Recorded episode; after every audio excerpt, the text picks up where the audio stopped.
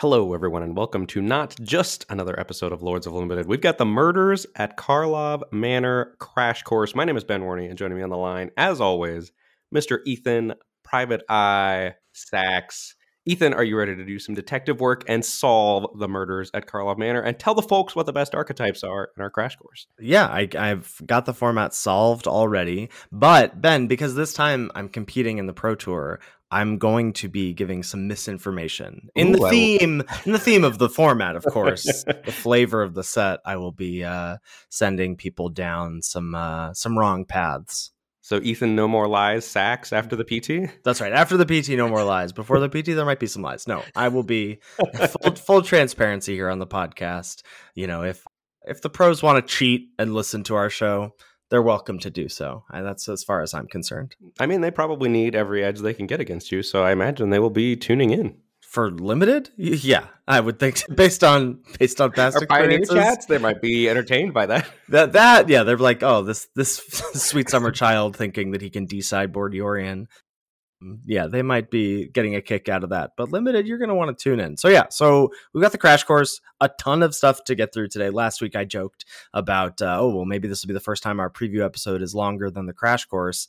I think that would be nearly impossible looking at the number of grading differences and different top three and top two commons and uncommons we'll be taking a look at at the end of the episode. So if you've never joined us before for preview season, we do things a little differently around here. We are going to be going through big picture stuff to start. We're talking about stats, how creatures match up against removal, looking at some archetype support, some things that largely shape a limited format like life gains, sweepers, uh, mana sinks, fixing, and then we'll get into the grading scale and we'll get into having graded all the cards, which we won't be doing on air, but we have done separately. We've graded all the commons and uncommons individually, and that'll be in a spreadsheet where you uh, where you download the show. You'll be able to get a link to that if you want to follow along at home. And we're going to go through every card where we had a gradation difference of two or more, and then we'll get to our top commons and uncommon rankings. And I think it's also worth noting that play boosters, as this is the first set with play boosters, are tweaking things a little bit, right? I, I'm sure you noticed this as you were going through the full card image gallery. There are more uncommons than commons now, and that's going to be the case moving forward. That is wild. I didn't notice that there were more. Oh That's yeah, crazy. It's not like I noticed a- that there were significantly less commons. I just did not notice that there were more. There are more total uncommons. more total uncommons than commons, and I believe that's how things will be moving forward. And we have not yet, as someone pointed out in our YouTube comments last week, we have not yet addressed the list. And I think We will not be moving forward. we will probably not be moving forward. So the way the list works is it's a a small pool of cards. I think something in the 30ish range that is pulled from in some number of boosters. And I think they said it's on average three cards per draft pod. So that is largely insignificant in my mind. So I think for this set, we'll say we're going to approach things basically the same going into it. And we will learn through the course of Murders at Karlov Manor, like what we may need to switch around next crash course season. But for now, I think we're going to approach things largely as we've been doing them. I don't think those changes are going to greatly impact what we'll be doing here. Right. And not that we won't talk about the list cards at all in future episodes, Oh, right? If there's a list card that's a banger build around, you better believe we'll be telling you how to draft a deck around it, just like going into the format. Mm-hmm. Yeah, just like don't want to give those cards equal weight as like the commons and uncommons because you're just going to see the commons and uncommons so so so much more than those list cards. Any other housekeeping stuff in terms of prepping people for this episode that we need to get into before we get into our usual housekeeping? I don't think so. I am jazzed to talk to you about murdering some folks at Karlov Manor. I am too. First things first, let's get into a couple of our usual housekeeping. Let's chat about the Patreon page. Patreon.com slash Lords of Limited is where folks can go to give back to the show if they so choose. The show will always be free. We have some great perks over at the Patreon. Everybody who gives back via the Patreon gets access to the Lords of Limited Discord. It's hopping, it's popping, 24-7 limited tech support. You know, you can ping me and Ben. We're there, but like I often say, we're like proud papas at this point, and we've let the Discord graduate off to college, and we definitely are there. We're present, but you know, it's it's uh, it's got a mind of its own at this point. It's a great mind for sure. So if you're looking for that kind of a community to dive into a new set, highly recommend the Discord. Great perks as you move up the reward tier rankings. Get access to the show a day early, ad free. If you're interested in that, get access to our show notes if you want to see the show in written form for episodes like you know 50 takes or the crash course. That's really a nice, valuable resource if you don't have the time to you know go back and re-listen to the episode, whatever. Those written notes are are an awesome resource, and even monthly coaching sessions with me or Ben if you go all the way up those reward tier rankings. So if any or all of that sounds of interest to you, you can check that out. And we of course want to welcome our new patrons the first week that they join. So this week we're welcoming Pips, Joshua, Sharp Capper, Eastus, Audrey, Derek, Reagan, and Trevor. Thank you, thank you, thank you. We really appreciate your support. Yeah, cannot say thank you enough. Show is also brought to you by Cool Stuff Inc., coolstuffinc.com, where they've got cool stuff in stock. And right now, you better believe that is murders at Karlov Manor pre orders. So you need to get your booster box of play boosters on pre order so that you can get it delivered to your house Get in the Lords of Limited Discord if you're not already there. Organize a practice draft with your friends, a Ooh. draft pod, and then you need to report in the Discord directly to Ethan via DMs exactly what's good in in pod draft play so that he can crush the PT. We need to mobilize the Lords of Limited Army to do some in person eight pod testing. And to do that, you're going to need those play booster boxes, and no better place to get them than coolstuffinc.com. No more putting booster boxes in the closet. You got to crack these open, report the findings in the Lords of Limited Discord so that we can get Ethan to 3060 those drafts at the PT. And please, when you make your purchases from coolstuffinc.com, use that checkout code LOL all caps to get 5% off anything in the store that you order, as well as let them know that we sent you over there. Boom. All right, let's get into the stats. First, we're going to look at what number slash percentage does specific removal hit of the 97 creatures at common or uncommon. And as far as I can tell, for the first time ever, in Crash Course history, there is not a single thing that targets one toughness creatures specifically. There's no. I, I did my due diligence via Scryfall and the full card image gallery, and I couldn't find a one damage two, minus one, minus one counter until end of turn. I think X ones are free and clear.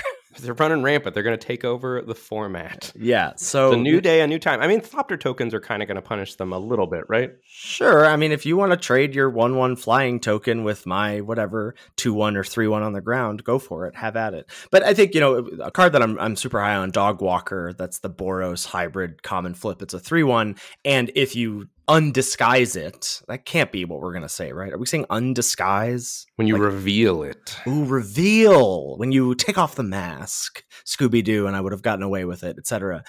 But if you undisguise it, it gets two one ones as well. Like those are just excellent, right? I thought already, I was like, I'm pretty high on this card, but now seeing that there isn't really a lot of stuff that, or any stuff that targets one toughness creature specifically, I'm even higher. So 19 creatures with toughness one. That's 20% of the creatures at common and uncommon.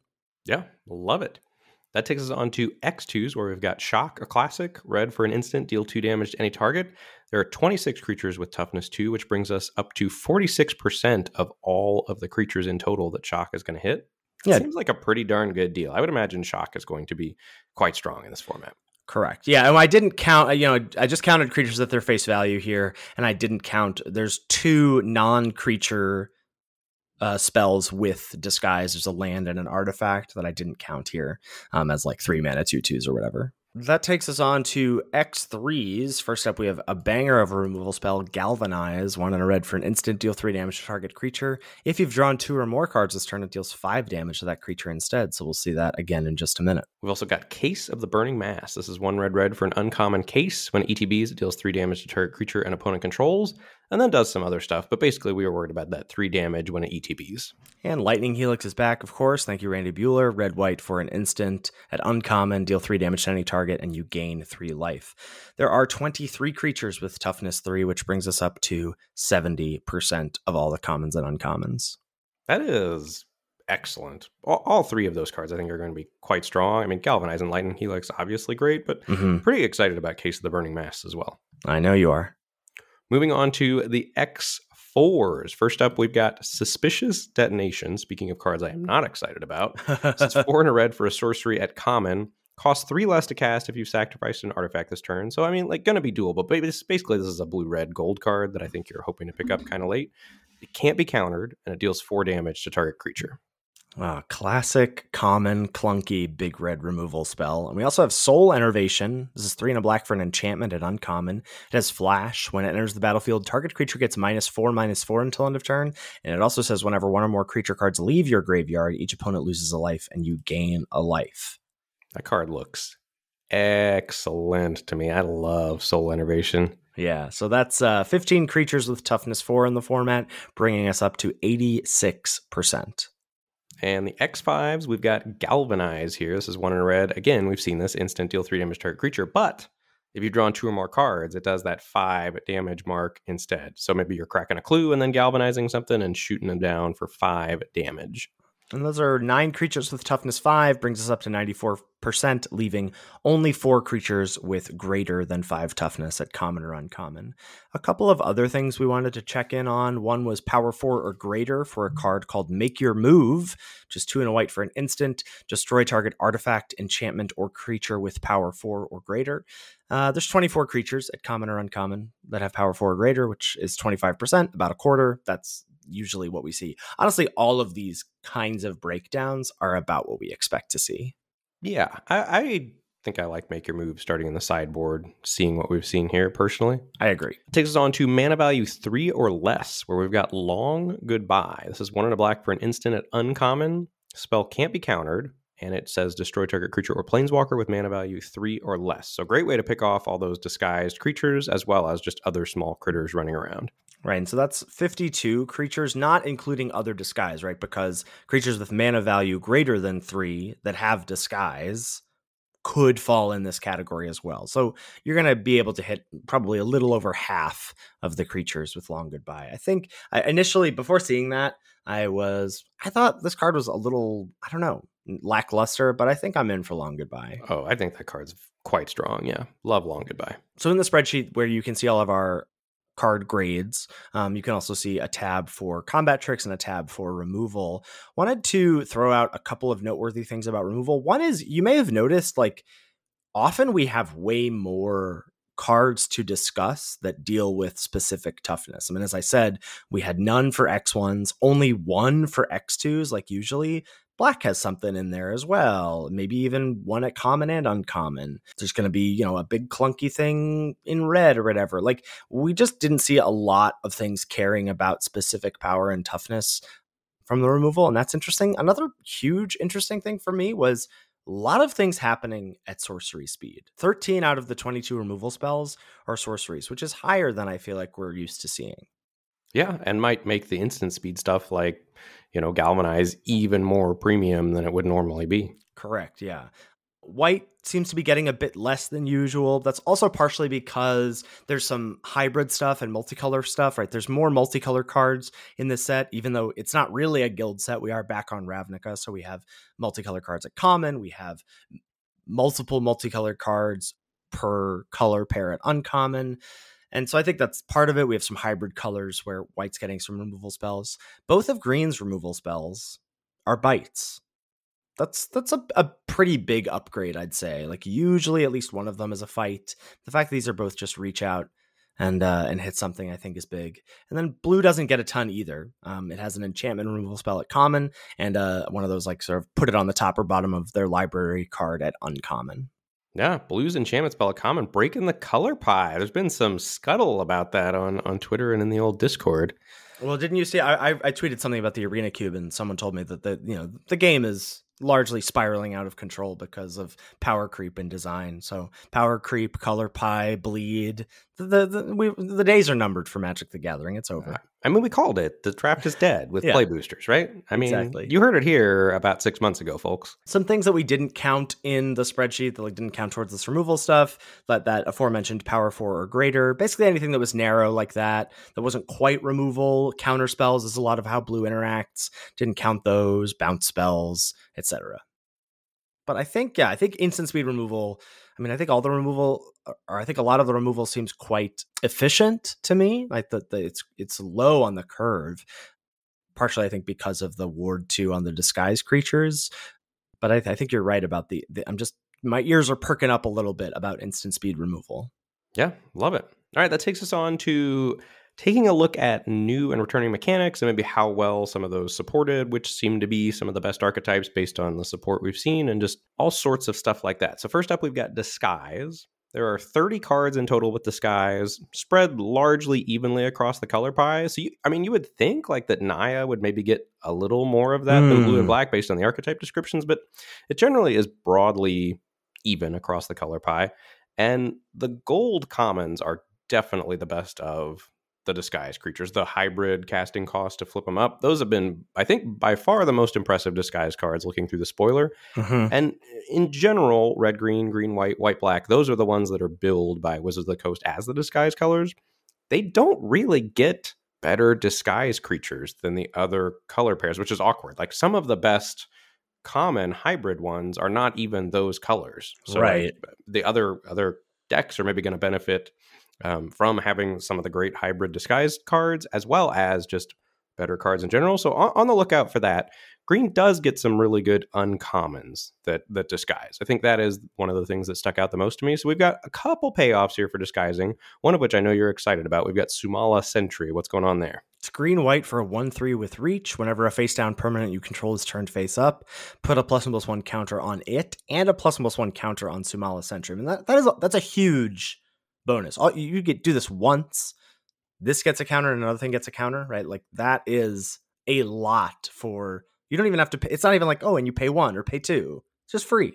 That's huge. It's an anthem, anthem for your team. It's an anthem for your team. Thank you. Yeah. the, the other card we have is actually an anthem for your team.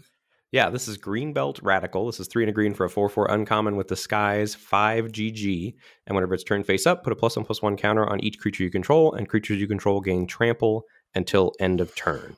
Yeah, that card seems like a beating. Next up, we have Red Black Suspect. So, as a reminder, if you suspect a creature, it can't block and it gains Menace. You can have multiple creatures on your side of the battlefield with Suspect. Doesn't have to just be one like a Ring Bearer. There are 16 cards that have or interact with Suspect, primarily in red black, right? Which is where we would expect it to be. And we have a payoff here, which I am pretty jazzed about. It was hard for me to like wrap my head around as I was grading by myself the other day. Um, what do we got going on as the signpost uncommon? This is Runebrand Juggler, black red for a 2 2 at uncommon. And when it ETBs, you suspect up to one target creature you control. And it has the ability three black red, sacrifice a suspected creature. Target creature gets minus five, minus five until end of turn. What, where'd you land on Runebrand Juggler in your head? Quite good, right? A yeah. pull into red black. I mean, a B minus B. Yeah. I think you're primarily interested in ETB suspect something, and then the fact that later in the game, when you have more mana or maybe need to get a key blocker out of the way, you can chuck one of your weaker suspected creatures at your opponent's stuff is all upside. Uh, the well, and, and this can you, interact with itself, right? Like you could just drop this on two. This has menace. Sure, it can't block, but you know, if you're on the play, certainly you're thrilled to have a two mana two two menace. And then later on, you can just sack itself to give something minus five, minus five. That's a lot, and it feels like it only gets better from there. Right. It's a very versatile two mana play, which is a very strong card in limited these days. Mm-hmm. A question I have for you about Suspect is how do you think it's going to affect gameplay? I saw some some chat in the Lords of Limited Discord that maybe it was going to be a, a two ships passing in the night kind of thing, and that that was going to affect gameplay negatively in the format. Any fears for that for you? Oh, I don't know. That that's really hard for me to say. I, am gonna just trust. I trust, right? We trust in R and D that that things are balanced. What, what do you? Why would we not trust in R and D that things are balanced? I lost some faith last format. I, I know we all know, Ben. we all know, but we're looking at brighter ships ahead here. There's a card I wanted to throw out there that, like, I think for me, partially like why I wanted to talk about Runebrand Juggler, and I'm going to talk about another card here right now called Caught Red Handed. It's just I'm feel like I'm just going to need to see this stuff play out. Like what's the one what's the prevalence of it? Cuz I don't feel like it's you know, flooding the format. Like it's largely concentrated in one color pair, so it's not going to come up a ton, I don't think. So two ships passing in the night doesn't seem right to me, but they're just hard cards to evaluate. So caught red-handed is four and a red for an instant. The spell can't be countered, and you gain control of target creature until end of turn. Untap it, it gains haste. Suspect it. So this is a five mana you know whatever threaten effect but instant speed and so the sick thing about instant speed threatens is you can they attack with a couple things. You steal one of them, untap and block, and it's a two for one. not the case here, right? With caught red handed because you've suspected the thing. And so you can't interact with it that way. But I don't necessarily like, I think there have to be reasons. And maybe it's just because they're dealing with instant speed and a new mechanic that they've made this look so clunky. But I've been just trying to think about how this plays out. Like, what one big question when this was previewed in the Lord's Limited Discord was why is this an instant? Right? If you can't do the ambush thing, what's the point? And there is something interesting about like specifically if you're racing with this card, right? Where that you get to, you know, your opponent thinks they're they're racing, they're attacking with some stuff and leaving some stuff back. And you get to say, no, actually, one of these, I'm going to fog one of these attackers. And now it can't block. Right, Something couldn't like block because it was attacking. Because it couldn't block and it's attacking. I guess that's a bad example. I, as you can see, I'm still having a hard time wrapping my head around this card. And maybe it is just bad, but like I think largely I, I'm just interested in how suspect is going to play out because it it feels like there is a bit of a two way player street of like, okay, it's an evasive attacker, but sometimes you may want to make your own thing an evasive attacker, and some things you may sometimes you may want to make your opponents whatever maybe they have a small death toucher or you make their, you know, the the skullcap snail variant in this format, the black two mana one one, they exile a card from their hand when it ETBs. You just get to go, all right, I'm just gonna suspect that now it it can't chump block for a turn, you know? Like I think it will be interesting how it plays out. Yeah, I'm pretty excited for Suspect. I was initially when I read that comment like, "Ooh, yeah, I could see that being bad." But then after looking at the previews, like it's really only red black, so it's not like you're going to be doing it all the time. And I think as a mechanic, it's really going to reward knowing who's the beatdown, which I think is is cool. I think it's got a lot of two way play. Like you said, I'm, I'm excited for Suspect. Mm-hmm. All right, moving on to blue green collect evidence. This is not plentiful, but I do think, you know, I was initially thinking, oh man, collect evidence, another late game mechanic that's not quite going to get there in a format where other stuff seems pushed. But I, I do kind of think they got there on this with the payoffs, maybe lacking some enablers, but I'm getting ahead of myself. There are 11 cards that have collect evidence, which is not a ton, and they're primarily in blue green, which we would expect given, you know, the archetype billings similar to red black having suspect. Blue green is collect evidence. There are two black cards also in addition to blue and green cards, and just some payoffs to take a look at here that we hadn't seen yet. This one looks really strong. This is blue green for a 2 2 at uncommon. At the beginning of combat on your turn, you may collect evidence for, and whenever you collect evidence, investigate. Like that's just yeah an excellent Magic the Gathering card. If collect evidence is going to work, it needs cards like this. Yeah, that card is called Evidence Examiner, by the way. Yeah, and one thing we didn't point out last week that someone in the Discord mm, sort of illuminated for me is that the split cards juice collect evidence quite a bit, right? You can cast, you know, a one or a two mana split card and have the other half be five or six mana, and now you've put something in that easily enables collect evidence six, right, on its own. Right. And we've got some other good payoffs here. There's Surveillance Monitor, three and a blue for a 3 3 at uncommon. And when it ETBs, you can collect evidence for. Anytime you collect evidence, you create a 1 1 Thopter artifact creature token with flying, which is going to be chump blockers, which is going to give you more time to spin your wheels to collect more evidence. There's another really cool build around in Chalk Outline. Might be a touch slow, but if you get it going, like, could do some serious work. This is three and a green for an uncommon. And whenever one or more creature cards leave your graveyard, create a 2 2 white and blue detective creature token, then investigate. Like, if this, like, I just wish this had given you that up front. Like, you know how we've seen some of the right. build that, like, and, yeah. do the thing on ETB, and then also when you do this other thing, may and maybe it was too good if it did that, so they had to nerf it to this. But I have my eye on that card. I think that could do some serious work. There's another really cool build around potentially in black green at uncommon called Insidious Roots. It's an enchantment. Creature tokens you control have tap to add one mana of any color. And whenever one or more creature cards leave your graveyard, which is going to happen when you collect evidence from creatures, you make a plant token, then put a plus one plus one counter on each plant you control.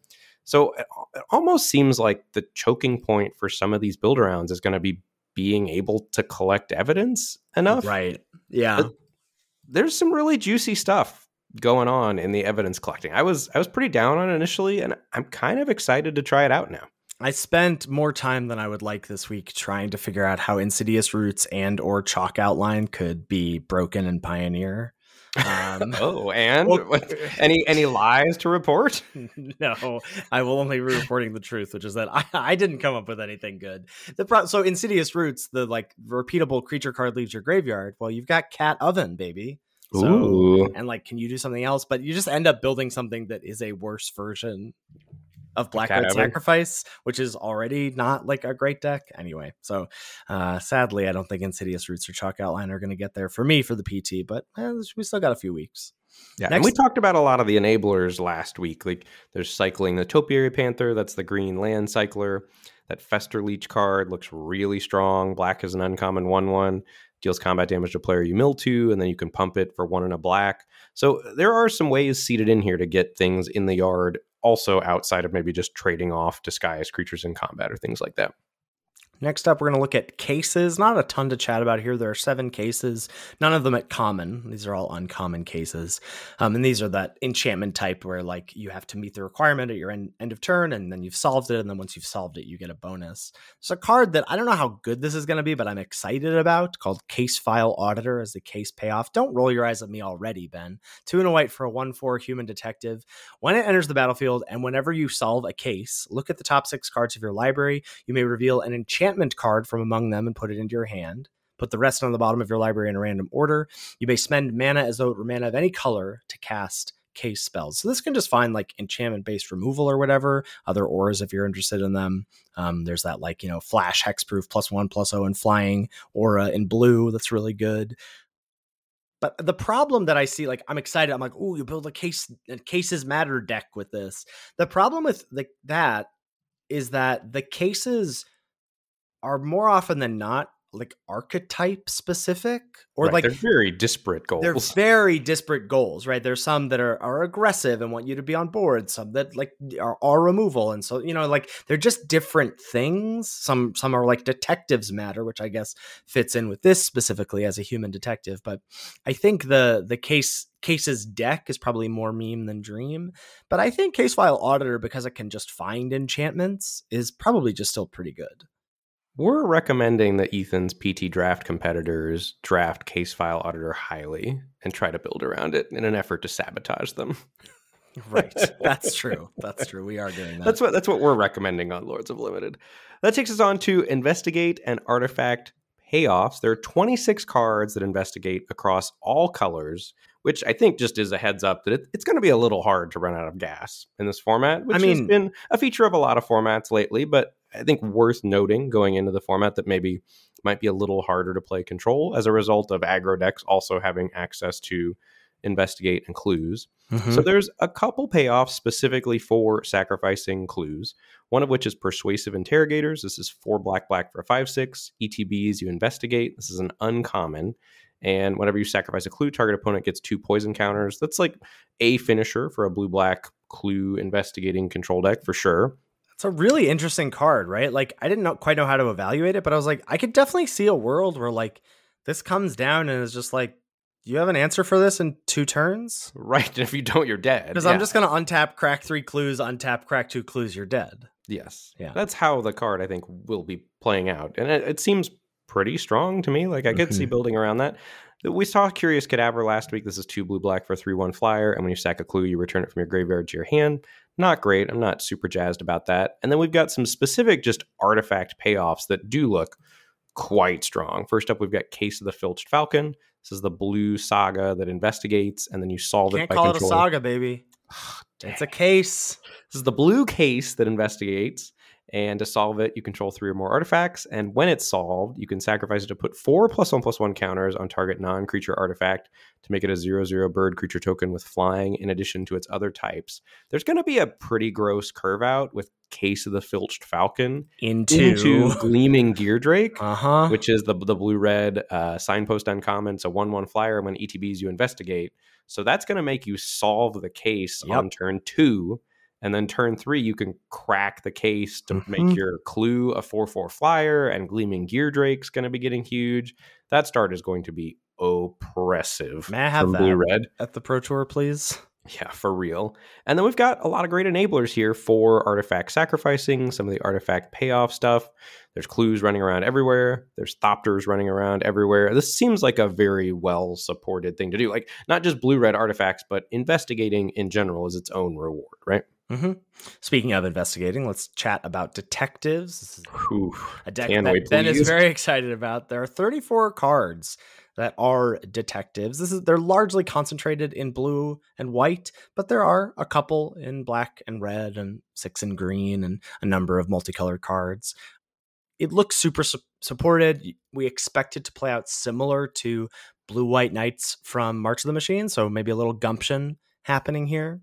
Well, and just like going to be, I think it's impossible for this deck to fail. I think looking at the cards that are that are in it, and Private Eye is just super pushed. This is one white blue for a three three gives other detectives you control plus one plus one, and when you draw your second card each turn, target detective can't be blocked. This looks like a tempo aggro deck from hell. Like I do not want to play against this, and I want to be playing it often. And one of the cards we hadn't seen yet that looks super cool is Thinking Cap. This is one for an equipment. Equipped creature gets plus one, plus two, and it only costs one to equip a detective, three to equip anything else. Thinking Cap is going to be annoying to play against. has real inventor's goggles. I mean, obviously there was auto equip with that. There was um, improvise with inventor's goggles and Aether Revolt, but uh, thinking cap looks really good to me. Yeah. So really high on on detectives. Takes us on to black white power two or less. This is kind of moderately supported. We've seen a couple new good cards since the the last week's episode. Wisp Drinker Vampire is two white black for an uncommon. It's a two four flyer. And whenever another creature with power two or less enters the battlefield under your control, each opponent loses one life and you gain one life. Like think about how good Vampire Spawn is, right? The two three ETB drain one gain one or drain two gain two. Like this is going to kind of make all your creatures into that sort of effect. I can see this being quite powerful. We've Which also is got such a good stat line. It'd be so easy to make this like a two three flyer, and then you'd be like, and then "Uh, it dies to galvanize, right? Right, but I don't know. Wisp, Wisp Drinker Vampire seems really good to me. And there's a smattering of other cards. I mean, Black White looks supported through its gold uncommons, but certainly not to the depth of detectives or blue red artifacts or things like that. hmm And then lastly, here is Red White Battalion, moderately supported. I mean, I think Red White looks very good to me. And like, you may be attacking with three or more creatures with Red White, but I don't think you're like trying to jump through hoops or do anything. This is often what we've seen with Red White. It's not going to be, it doesn't seem like it's going to be very synergy based, but I think it's just going to be like the good Red White cards are going to be good and you're going to play them. And then sometimes they're going to enable you to be attacking with three or more creatures, you know? Yeah, it's just going to be red white aggro. And again, looks moderately supported through its gold cards.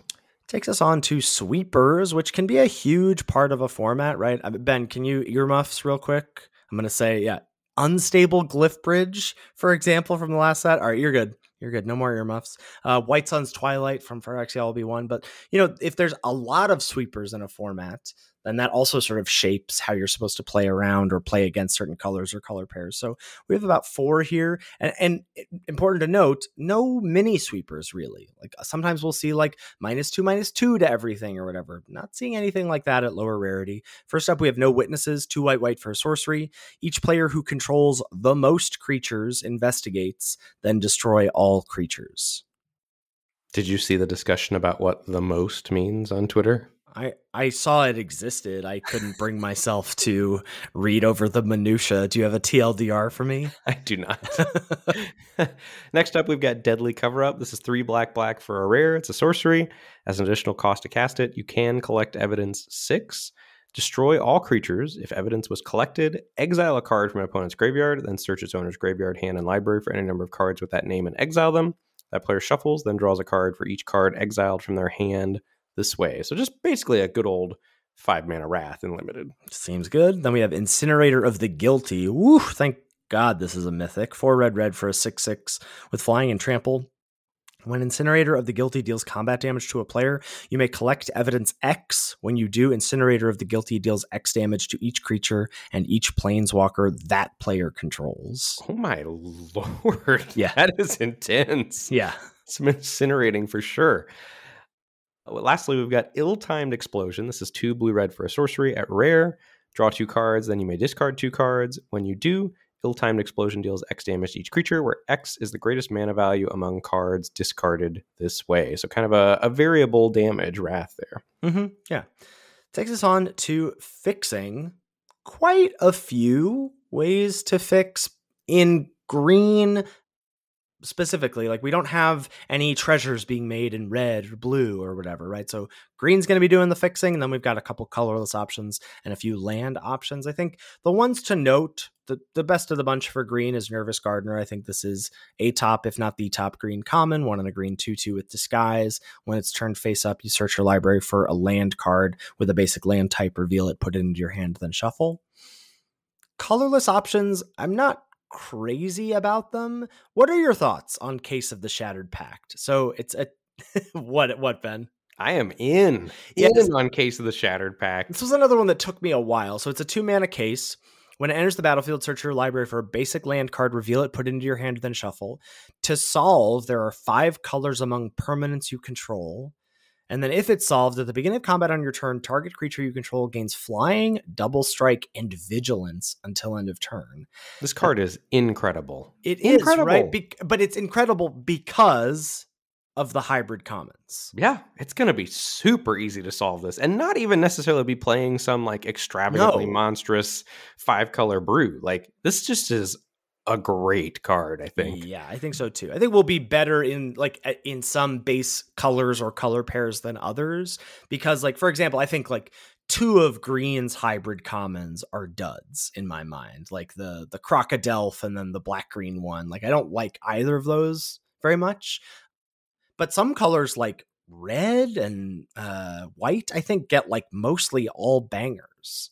Yeah. Very excited Very about excited about the fixing that exists. Yeah, and then we talked about the lands last week, but there's the Escape Tunnel, which is the sort of pushed Evolving Wilds variant. There's Public Thoroughfare, which has some like artifact synergy because it can tap for a mana of any color, but you have to tap either another land or uh, an artifact when it comes into play. Um, so you have to jump through some hoops for that. But I do think you know multicolor stuff will be possible if you want it. That takes us on to incidental life gain, which is mostly in black and white and mostly one-time life gain things. And there's there's a few ways to to gain repeatable life. Do you feel like life gain is going to be a big part of the format? Like going to maybe push aggro out or anything like that? I definitely don't think it's going to push aggro out. It seems like a little bit of a a Goldilocks situation here of like a baby bear just right. Like I, it feels like it's present. You've got like a handful of instances of like gain two, gain three, little spurts. Nothing that seems overwhelmingly pushed, and it also doesn't seem like it's you know it's a barren wasteland of no life gain.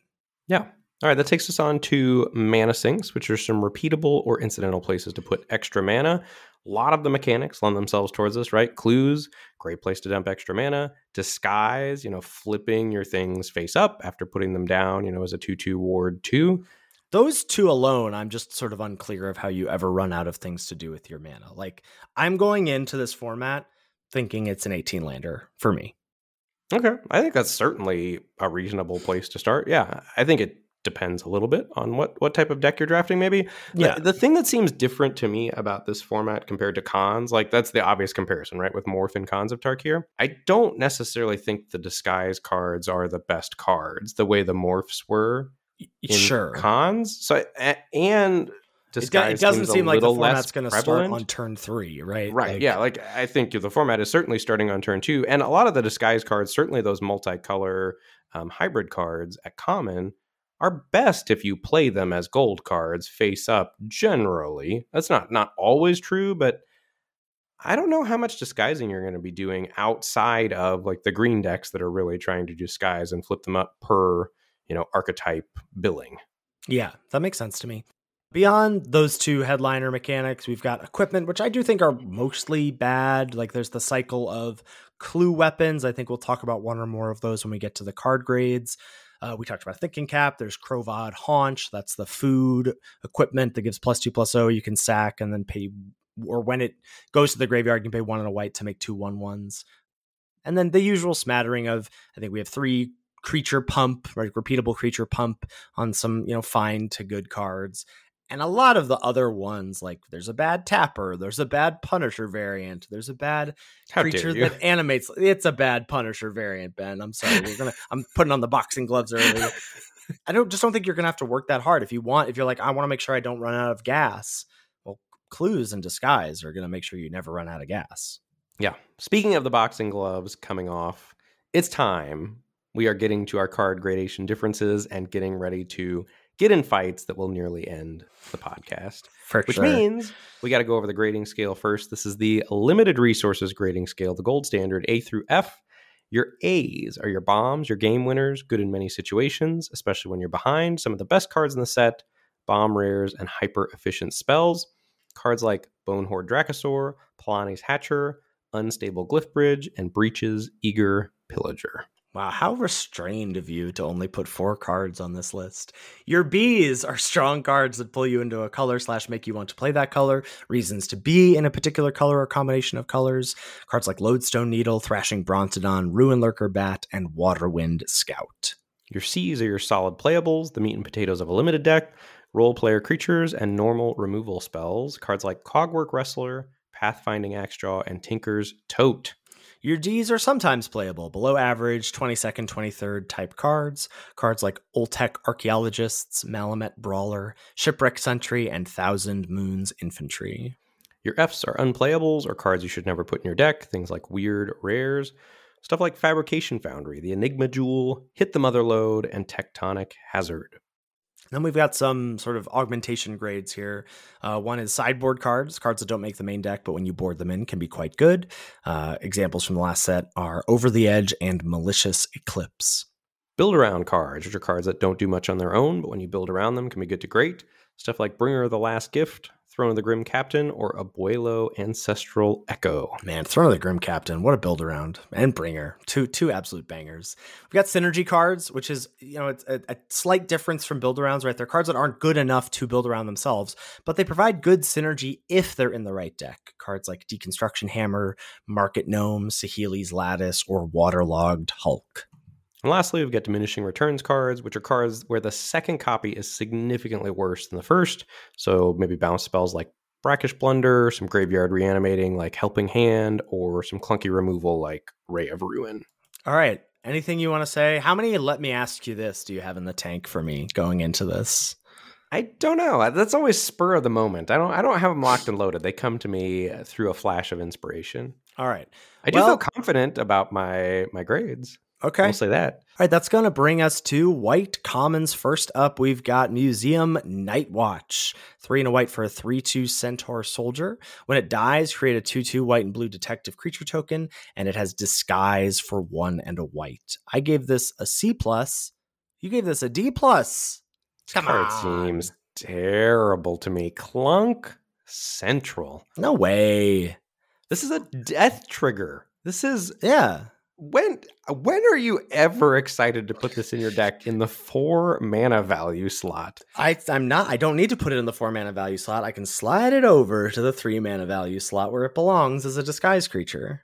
This belongs in the sideboard. this card is trash. I think I was being generous with a D plus. C plus is probably too high. I would. This will be in the top half of White's commons for sure. I would be hoping, I think, to never cast a So- Museum Night Watch in this format. the The play pattern of play this on three. Uh, the so dis, we'll talk about another disguise two that I'm quite excited about when we get to black, which I also created wildly high, higher than you. But the the play pattern of this on three, flip it up and have a and play a two drop or play something for two mana on four, I think is really good. Like the installment plan of this makes it like slightly less than four mana in my mind.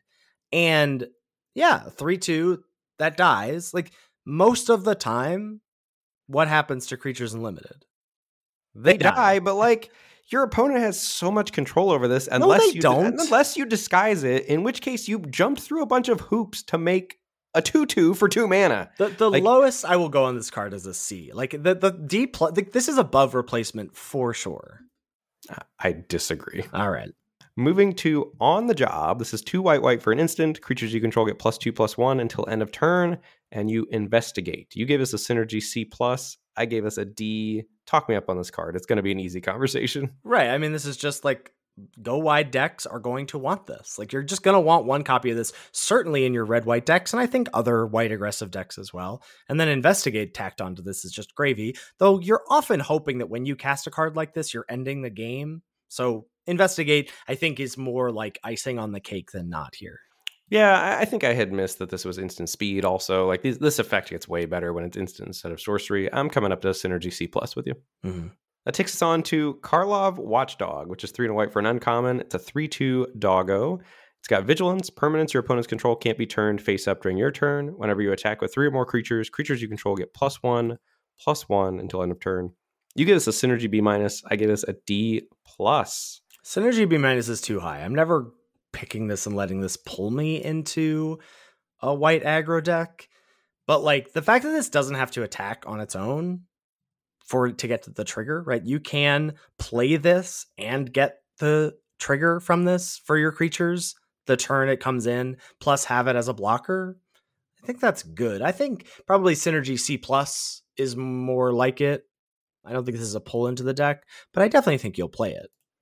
Okay, I've got my first. Let me ask you this: Here so you're, you're you're lobbying for maybe not attack. that It's a benefit that you don't have to attack with this to get the thing. Would you play an enchantment with this text on it, and or would that be a better card than Karlov Watchdog? No, that would be. A, thank you for the easy. Let me ask you this. No, that would be a worse card than Karlov Watchdog. I'm just saying the fact that you don't have to wait a turn for this is nice. That's a good thing. Yeah, but like this is anytime this attacks, it's trading. This is essentially a one-time use for a four mana card that is almost guaranteed to trade off in combat. I guess unless you have tricks. I don't know. This card again looks quite clunky to me. D plus is probably harsh. I'll come up to like C I guess like maybe. how different is the? I guess a real. Let me ask you this: is how different is this than? It's a lot different than like four mana, three two ETB. Your creatures get plus one plus one until end of turn. It's worse than that, I think. Well, uh, it can be, but it also can be better than this. Yeah, but But more often than not, is it going to be worse? Probably. the Watchdog seems not good to me. All right, I'll go down to like Synergy C. That takes us on to blue, where we have no common differences. We're moving straight to the uncommons. Blue's First up- commons don't look great to me. Blue's commons never look good, and then they're always broken. That's, always how blue goes. That's fair. Okay. I, I feel quite fine about blues commons. so moving on to blues uncommons, we've got Case of the Filched Falcon. This is the case that is the artifact build around that we talked about earlier. You investigate, then to solve it, you control three or more artifacts, and then you turn something into a four-four flyer after you've solved the case. You gave this a C plus. I gave this a build around B. I think this card is going to be oppressive in blue-red artifacts, and I think you are going to want to pick it highly and build around it in that archetype. I, I'm in for that. I'll tell you what I missed. Uh, I mean, not before recording today, but definitely missed my first read through was that it gave the thing flying. I just sort of assumed it was the four counters on an artifact thing. I was like, yeah, that's all right. But giving it flying too is amazing. Yeah, I- I'm in for build around B. I cannot believe we have to talk about this. It's the annual. Let's talk about the Curiosity variant. Curious Inquiry is single blue for an aura at uncommon. Enchanted creature gets plus one plus one and has, whenever this creature deals combat damage to a player, investigate. So just to be clear, in Wilds of Eldraine, oh, I, I'll, I'll throw out the grades. I gave this a D, you gave it a C, which is actually tempered for you. In Wilds of Eldraine, where Curiosity was in the uh, the Enchanted Tales slot, and we argued about that, that was only good when you put it on whatever what was it the 05 pinger the, the catapult, yeah. the catapult this solves all of your problems because there isn't a pinger and it says combat damage and you don't even get the card immediately you have to pay two You have to an- pay two. But imagine putting this on a disguised creature when you're on the play. It's got ward two. You're gonna it's get not in. like i i think we we got to be careful first of all we have to be careful about telling anyone other than other pro tour competitors to put curious inquiry in their deck But we also have to be careful about equating Ward 2 as hexproof, which I think we're dangerous. like I think a lot of times as I'm like gearing up for arguments, I think you can you can make you can just be like, well, Ward 2, how could you ever possibly kill something with Ward 2? It's like, well, you actually there's there's quite a few tools in the format to get around the ward. There's some cheap flyers. I, I mean, I just like this effect more than you. You have talked me down on it. I will probably You're play never Curious playing. Inquiry like twice all No, format. you're gonna play it once. Like the first time it connects, you're gonna be like, "Taste it, Ethan." That's exactly what I'm going to say on stream. yeah, yeah. I, I stick with my D here. Uh, next up, we have Surveillance Monitor. We talked about this already. Three and a blue for a three-three. Vedalken Detective. When it enters the battlefield, you may collect evidence for. Whenever you collect evidence, create a one-one colorless Thopter artifact creature token with flying. I gave this a build around B minus. Give this a build around C minus. Yeah, I'm too low on this card. I graded this before I had done the research on all the collect evidence cards. I'm a little Hmm. more optimistic on this card at this point. I don't know if I'm like B minus Yeah. optimistic. I think it's more like C plus, and maybe it's a synergy C plus rather than like you're going after building around it because of a surveillance monitor. But I think once you are in for collecting evidence, I think you're probably in for doing some surveilling. the truth is going to be how often you get this up front. Right? If this is a four mana three three plus a one one flyer that has the potential to create more one one flyers, it's amazing. That's right. probably not happening on curve very often. it could. It I mean, could though. So that's the thing. Like, so I think it could, this could be a build around B. Yeah, that's There's fair. actually If- the support in the build around life of this to have this enabled by turn four. Yeah, I'm actually in for build around B minus. I think Great. you- cautiously optimistic about. That. Are you in for my next raid of build around OMG? I love. That brought a smile to my face. I saw this card and my jaw dropped, and I was like rubbing my hands together. This is Living Conundrum, four and a blue for an uncommon elemental. It's a two-five with hexproof, not War Two, actual factual hexproof. If you would draw a card while your library has no cards in it, skip that draw instead. As long as there are no cards in your library, Living Conundrum has base power and toughness 10 10 and flying and vigilance. This looks sweet. So I'm really jazzed about this card, except for two two words or three words, I guess. Extract a confession, the common edict, which by the time you have no cards in your library and can turn this into a 10-10, your opponent can easily collect evidence six and make you sacrifice your 10-10 flyer. That's very sad. So- I'm a little deflated. I know. So the fact that that exists makes me a lot because I was thinking like, oh, what a cool twist on the like, if you draw no cards, you win the game. It's not quite that, but it's a really cool payoff for limited. I'm also not convinced that like decking is a thing very often in this format. Like there doesn't seem to be turbo like the mill stuff seems actually desired by a lot of drafters because of collect evidence and because there's not a ton of it. So I don't know one how off, easy it's going to be to enable this, but the fact that you get a 2-5 hexproof to for your troubles along the way as you're trying to, you know, not and as you're trying to get the game to go on as long as possible is something I, I'm going to stick with build around B cuz this is my kind of card, but I, I gotta say, I, I think I hope I don't see this in, in the PT draft because I'm worried it, it'll just derail me, you know? nah, you got to go for it. Put your money where your mouth is. I like build around B as well. A little, little less excited now that you brought up the Black Edict, but card's cool. Yeah, for sure. Got got the juices flowing. Next up, we've got Black Commons. First thing here is Slice from the Shadows. This is black for an X spell. It's got an instant, can't be countered, and target creature gets minus X minus X until end of turn.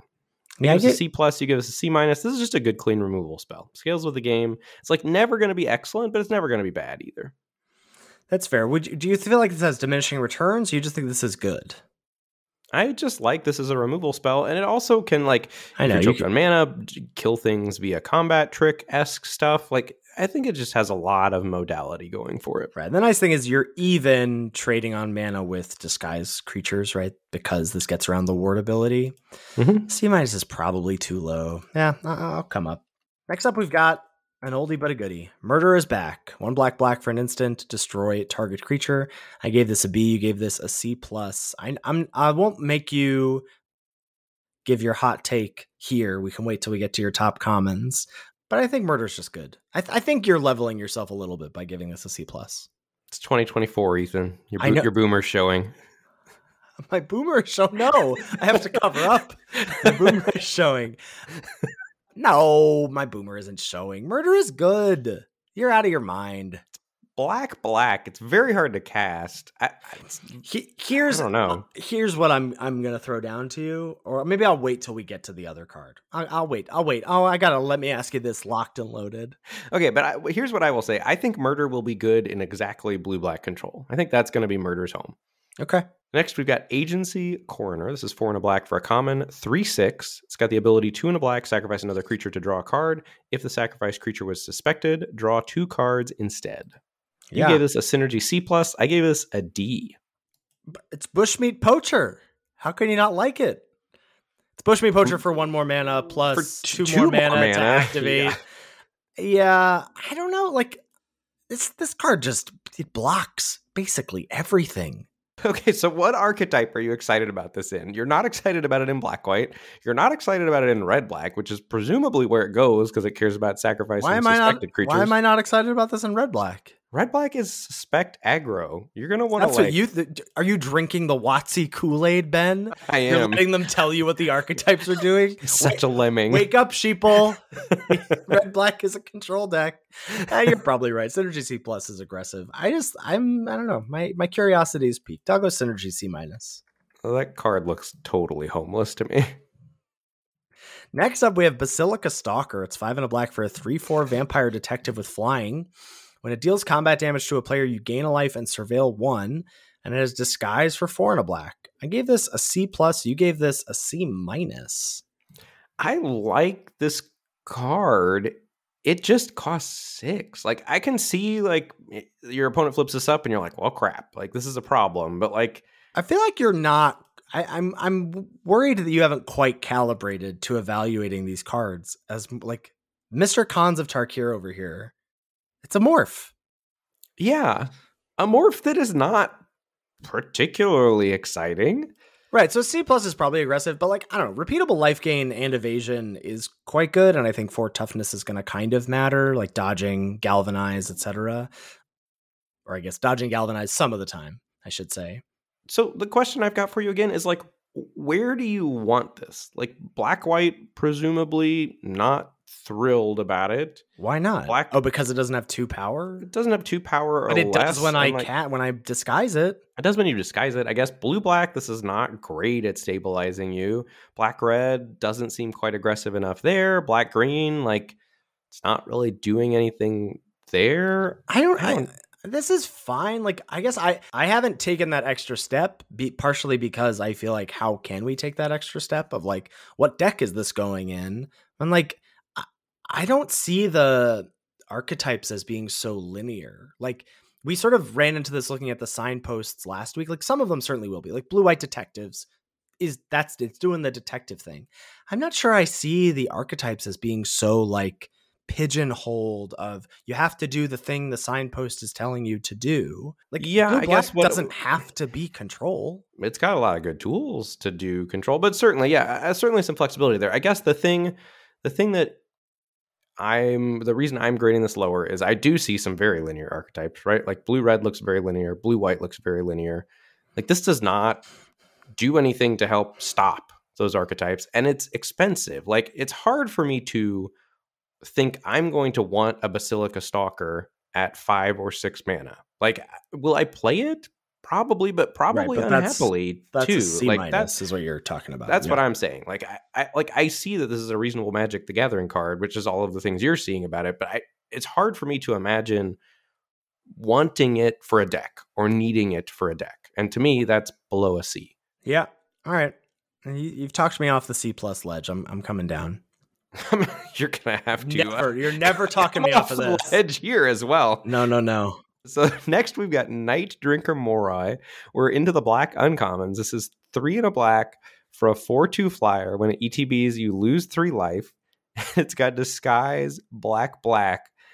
You gave this a B. Yeah. I gave this a D. This is our biggest difference, right? I hate this card. This card is incredible. Play this disguised on three, unmorph on four, plus have something to do with your two mana, attacking with a four power flyer on turn four. Like, I, I cannot, like, that's not a D. I refuse to accept that. Like, that is a very good card.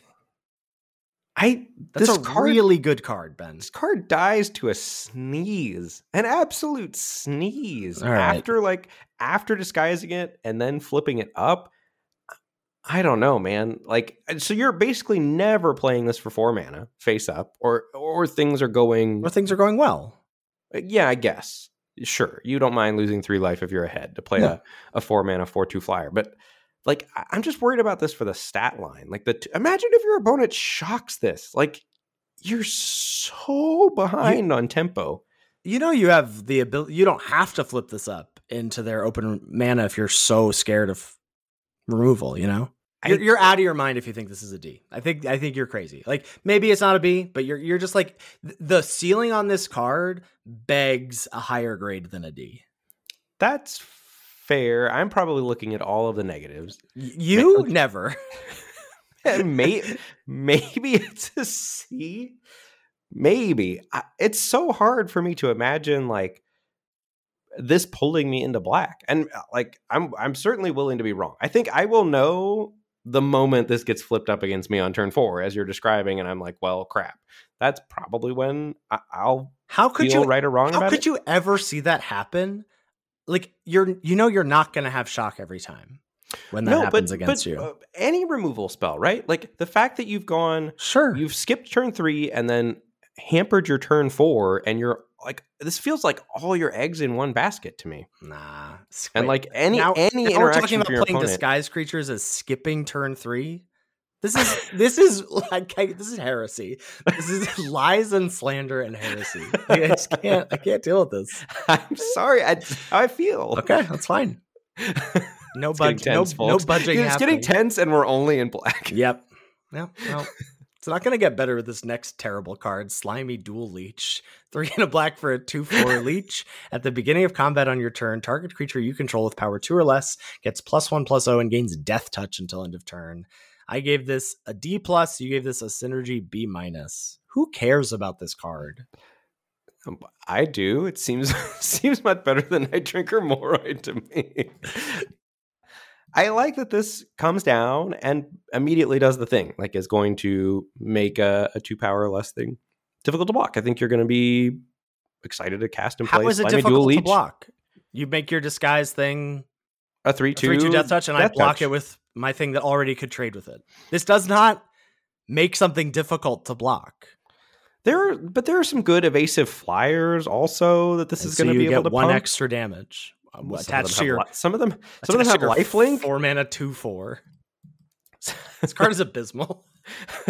I, I wouldn't need to use such strong language, but I'm all fired up from the last card. I, I don't know. Now, Let us know in the YouTube comments, folks. Who's right and who's wrong?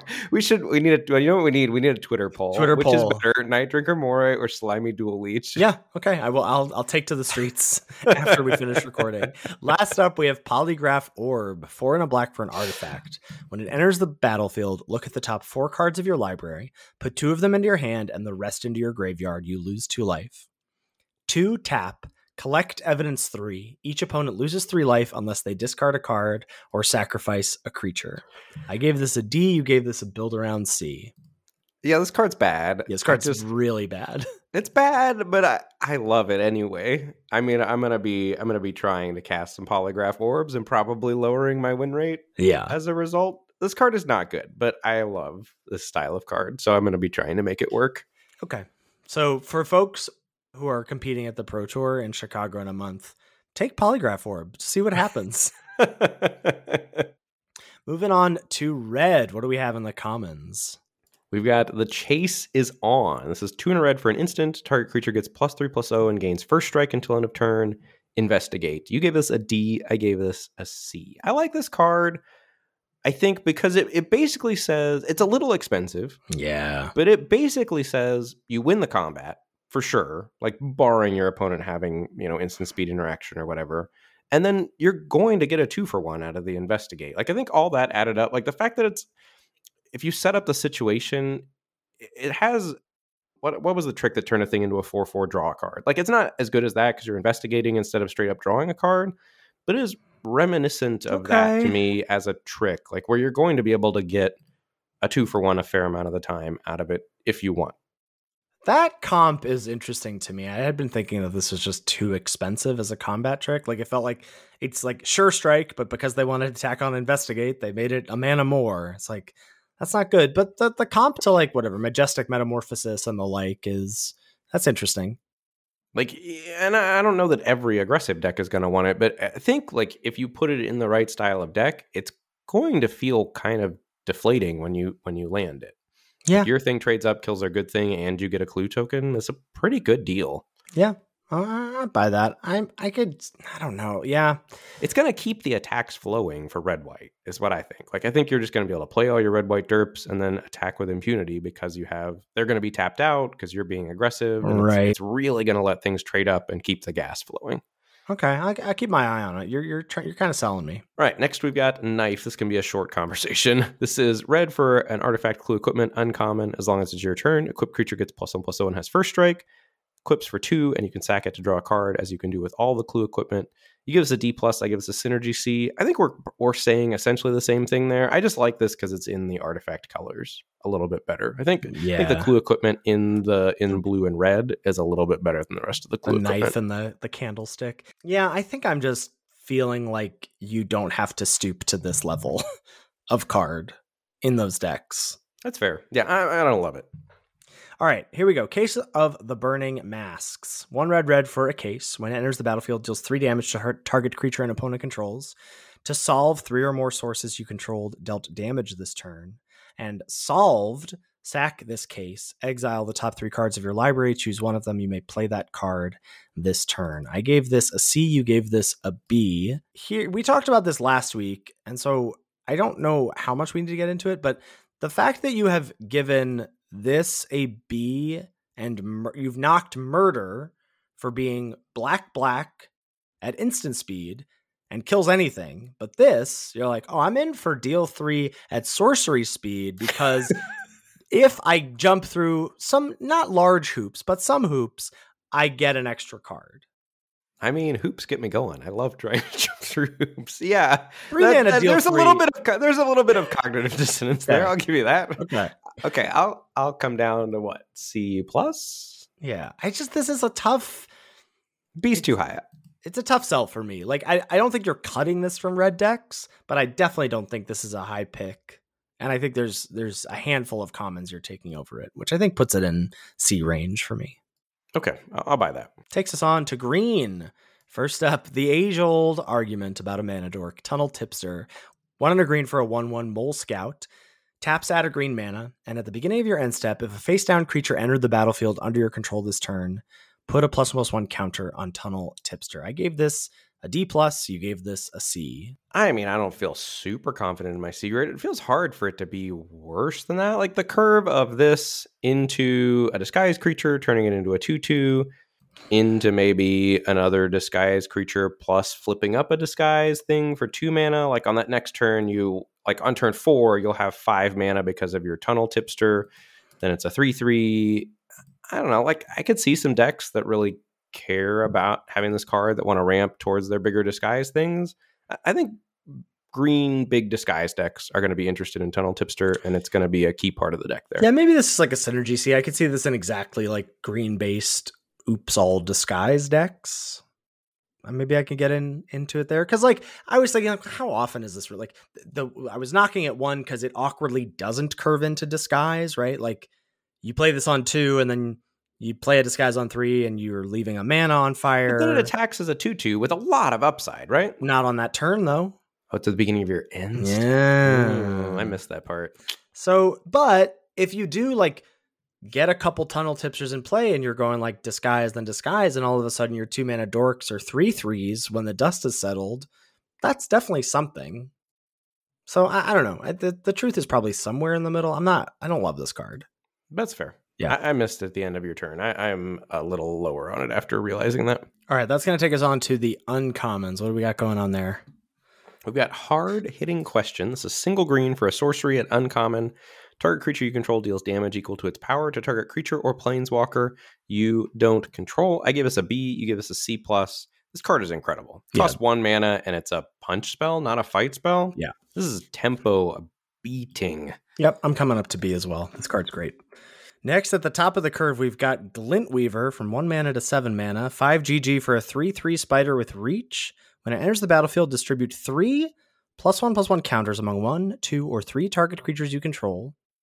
Or, sorry, just 3 target creatures. You can boost your opponents if you want. Then you gain life equal to the greatest toughness among creatures you control. I gave this a C minus.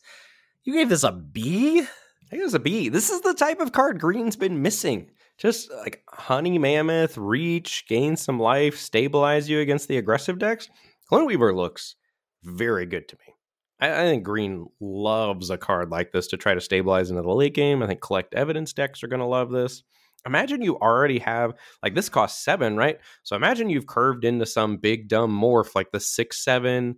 You put three plus one plus one counters on it. It's got ten toughness. You gain ten life. Like, and then you have this like like you're stable Mabel. You were already stable point. Mabel with a six seven reach. Like, what are you talking about? I don't know. Buffers the life total. You know, I love a warm, safe feeling, and Glint Weaver is going to provide that for sure. I know, but seven is so much more than six. Like if this was if this was tunnel tipsters in your deck, baby. Oh, too too bad taste that taste bad together. I'm probably too low. Like this is probably closer to Honey Mammoth or whatever Lindworm than yeah, I'm. Maybe this admitting. isn't a B, but this makes me want to draft a green late game deck. Really? Like if you're getting this fifth pick and like you're not seeing much else in the packs, like you're taking this and you're moving into green. Oh boy. Okay. Uh, I'll I'll come up to it's just there are so many cards. In a world of it's 2024 your boomer is showing. In a world of like so many cheap threats plus the flexibility of disguise it's just so hard for me to imagine taking the like finding a pack where I want to take this I I like the look of this card. I mean, like, I, I don't think that it is necessarily going to be a tier one archetype, but you're not always going to be able to draft the tier one archetypes, and the green decks are going to want an effect like this very much. I think. Okay, yeah, I, am gonna keep my eye on it. I think C minus is too low, but I I don't know. I'm like I can go up to C. It's so hard for me to give this a C plus. You can do it. I believe in you. You're going to be pivoting into green for this at the PT. I'm calling it now. Oh no, Tara! I have to pivot into green at the PT.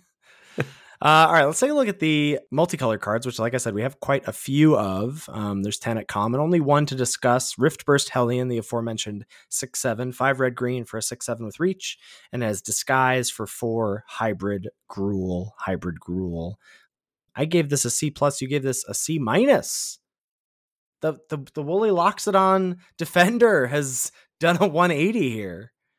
I mean, I don't I don't love this card. I'm to be honest. I was trying to like I I would have graded it a little lower. I was trying to think of C plus as like the comp to Woolly Loxodon of like, is keyword large just going to be good enough? Yeah. So I think the reason I'm knocking this card is what I'm anticipating from the format, you know, with disguise. So like in Khans, morphing was the thing to do, right? Yeah. Everybody was morphing left and right. So you didn't get punished for morphing.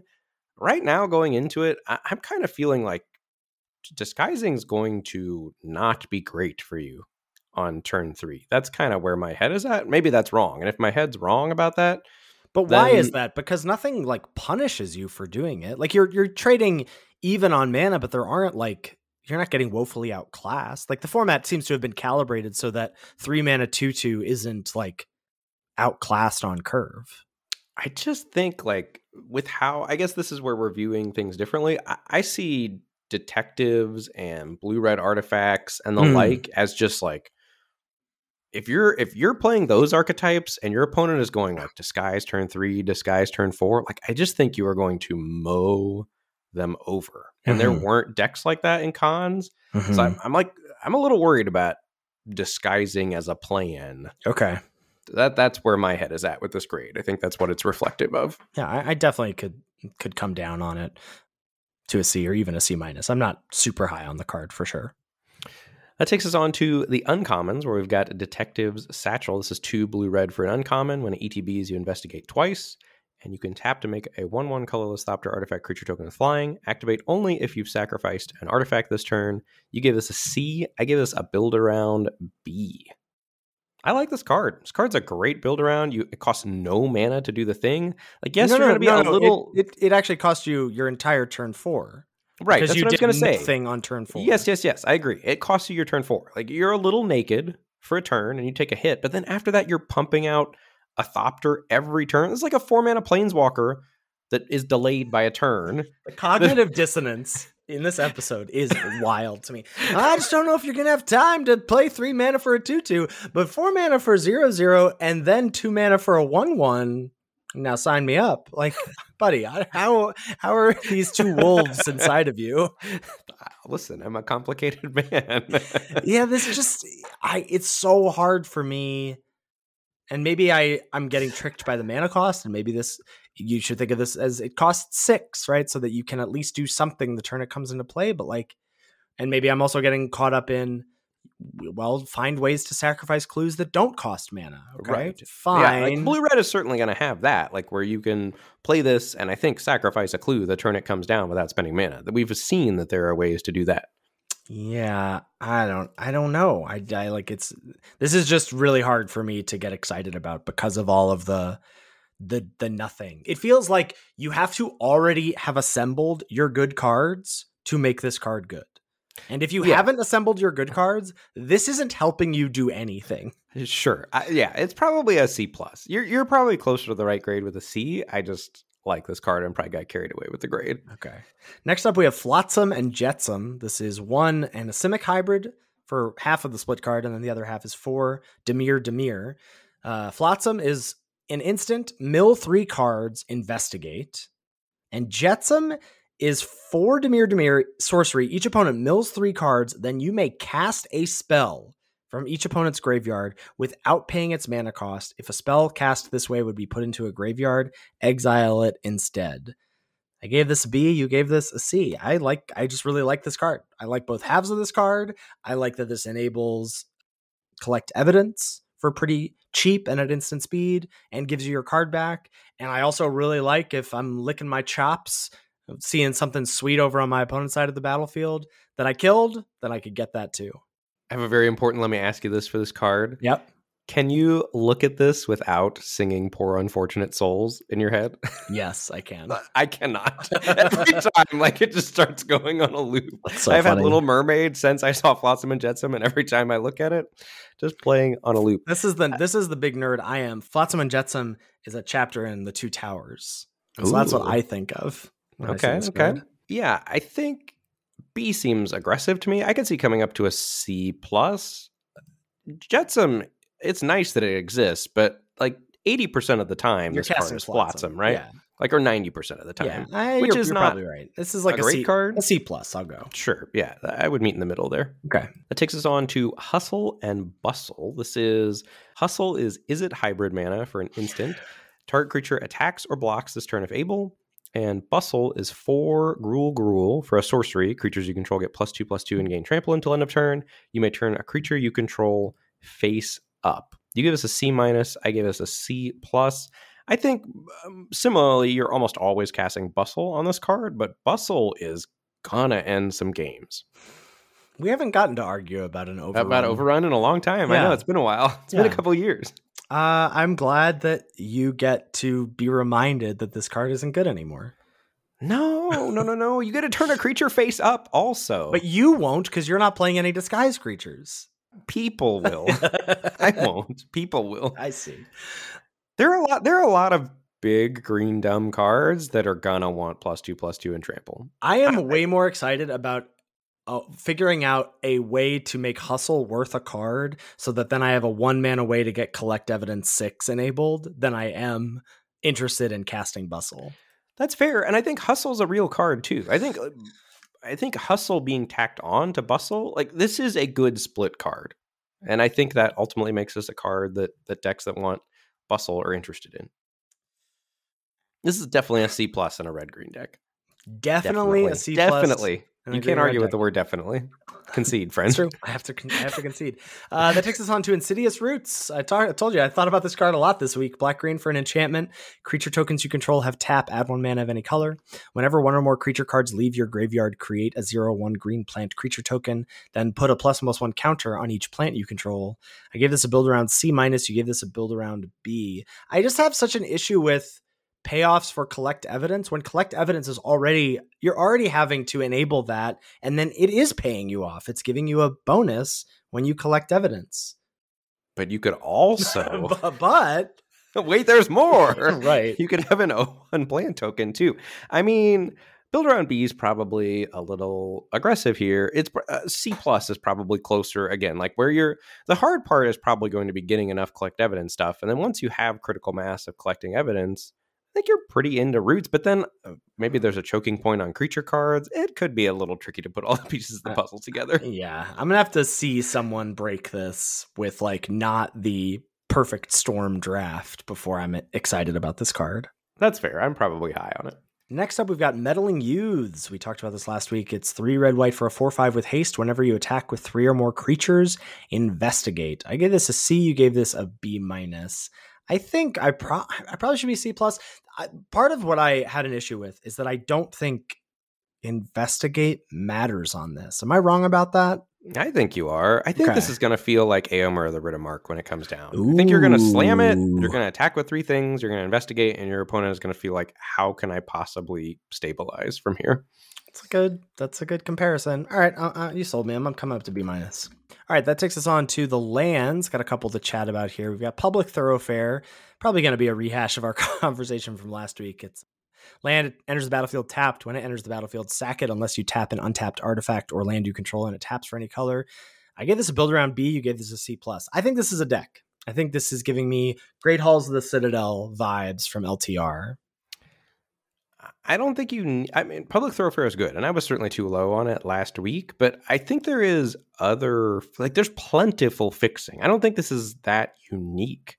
But that you don't like, need to be picking it- wrapped up in green.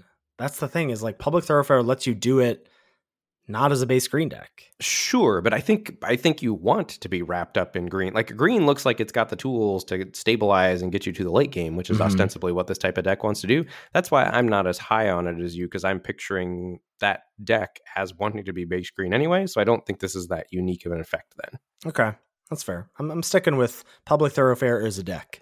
Next, we've got Branch of Vitu-Ghazi. We poo pooed this a little bit last week, and I think there's a little more to this card than we talked about. So I think mm-hmm. uh, worth talking about it again. So this is a land at uncommon, taps for colorless, has disguise three, and whenever it's turned face up, add two mana of any one color. Until end of turn, you don't lose this mana as steps and phases. And I, I certainly misunderstood this card last week after you know reading some comments in the Lords of Limited Discord. So the, the some clarifications. It is mana neutral, right? Because it flips up, adds the two mana, and then it itself is a land. Yeah, well, and I had said last week it doesn't ramp you. It also definitely ramps you, right? Because you, you play it on On three. three, as a disguised thing, and then once you turn it into a land, you are a land ahead, right? right, right, for the rest of the it- game. Yes. So it also does it. It ramps you and kind of gives you the mana back in some senses. Not gives- not really. It does give you the mana back immediately if you can use it. Like If you can turn, use it, The turn you undisguise it, the turn you flip it up as a land, you will have the two mana floating plus it itself as a land. So it will be mana neutral. Right. So you will essentially have paid three mana to ramp at that point. Correct. Because the turn prior, you played it as a sky creature. That's what I'm saying when it's not like free or whatever. You know what I mean? Mm-hmm. But there's also a play pattern. Like the most busted thing you can do with it, I think, is flip it face up on your opponent's turn to, to chump an, a, an attacker. Right. Like, it, it can block, Like, get turned into a land, will not die because it's a land now. And then if you can use that three mana to maybe play an instant of some variety, like Crack a that could be- clue. could be really powerful. Yeah, cracking a clue. I think there is a lot going on here. I don't know how much better all of that makes the card. I still don't anticipate it being land of the year or anything like that, but I'm potentially interested. Certainly, if we think it's an 18 land format, Right, that's what I was 18th just- land. I was just thinking that like this could just be you might just have enough sources where this doesn't feel that bad as a colorless land, especially if it is an 18 land format. Yeah, maybe I just come up to C plus with you. Maybe this card's yeah, there's good. just a lot going on here, and I think I certainly woefully misunderstood it last week. Yeah. All right. It's time. The gloves are off, but the disagreements will be a plentiful as we get to our ranking of top commons and uncommons. So we have three and two for each of the categories, and then we'll chat briefly about some multicolor uh, hybrid commons as well. Starting with white. In the number one spot, I have Novice Inspector, single white for one, two, and an ETB as you investigate. In the number two spot, I have the white removal spell at common, Makeshift Binding. Two and white for an enchantment when it ETBs. Exile target creature an opponent controls until makeshift binding leaves the battlefield. You gain two life. Talk about power creep.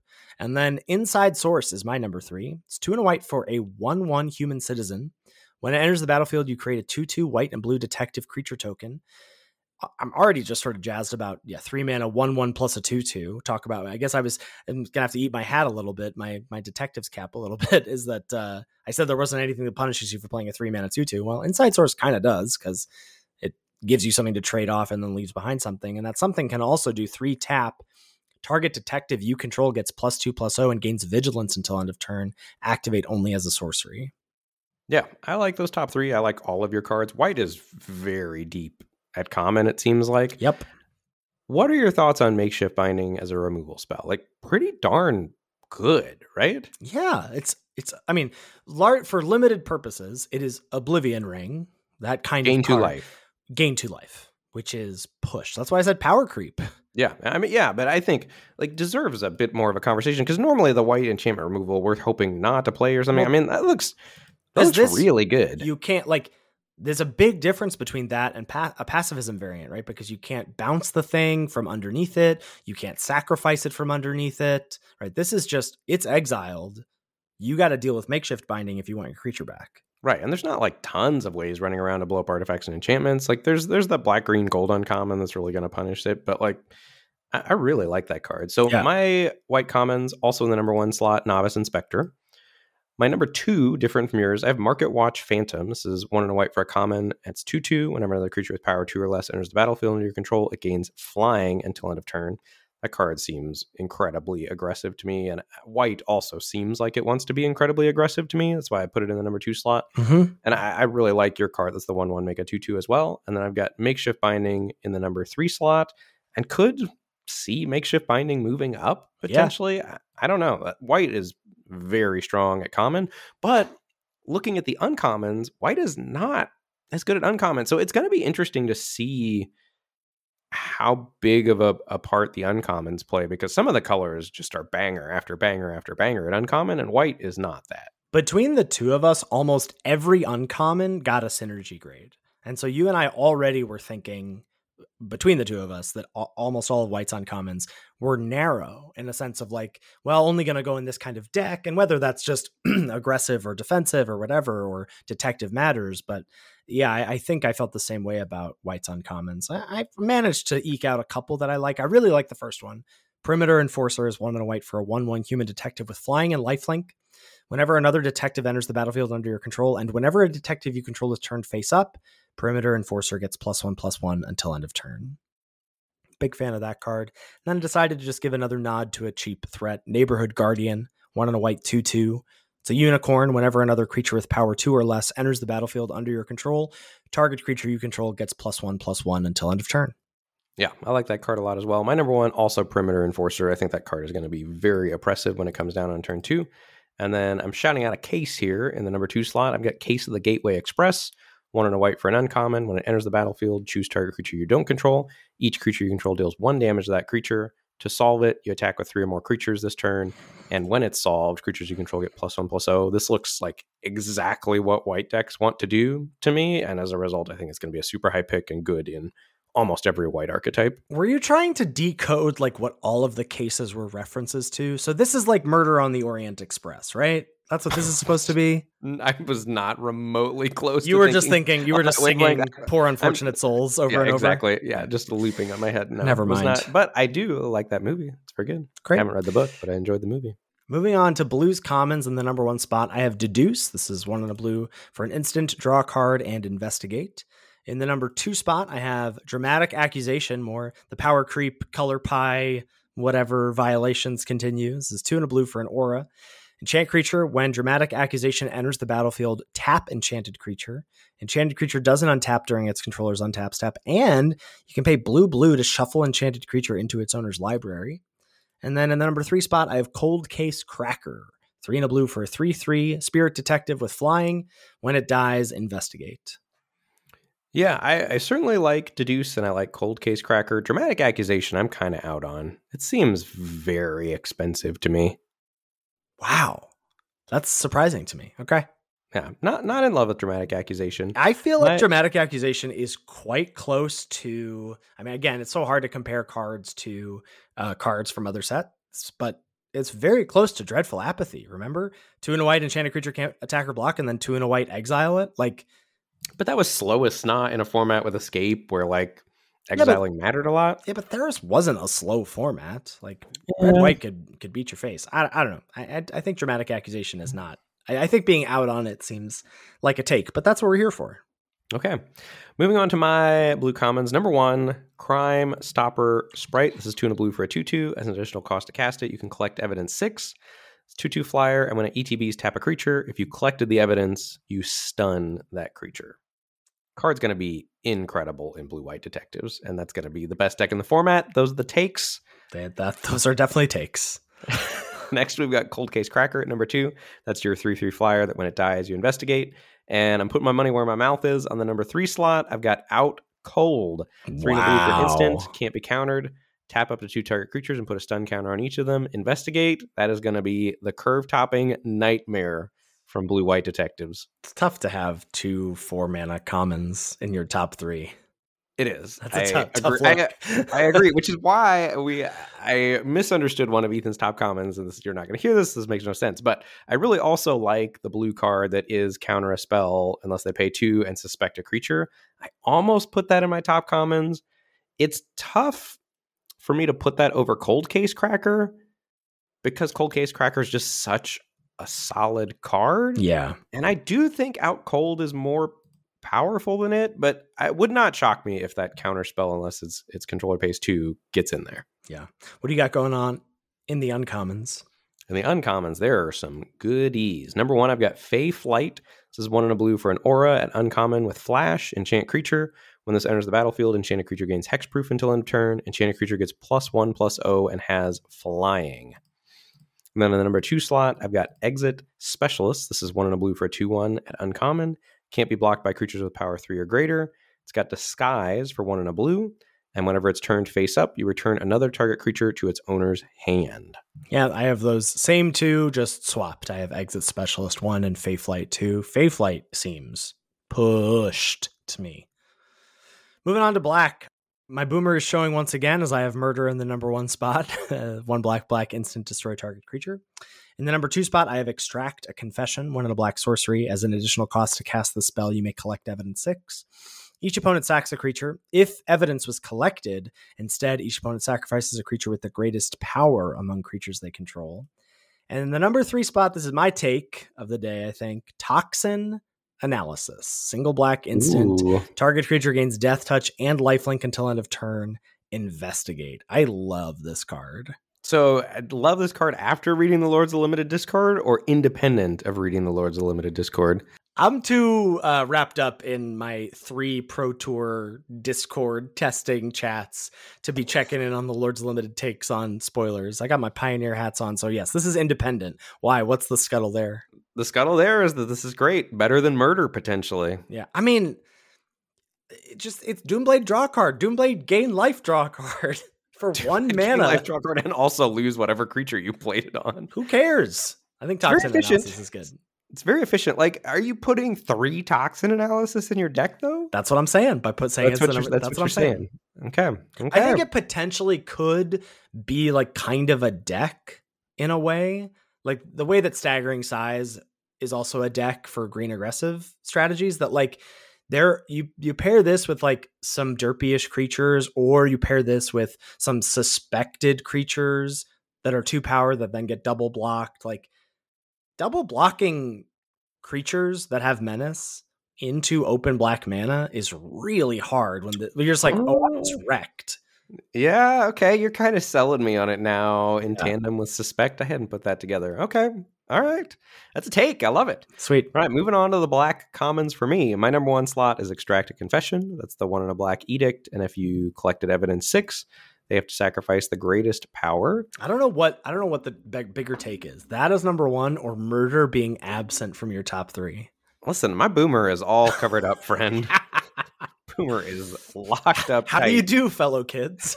uh, the number two slot, I've got Unscrupulous Agent. This is one in a black for the 1 1 at common. ETBs, target opponent exiles a card from their hand. Really like that card.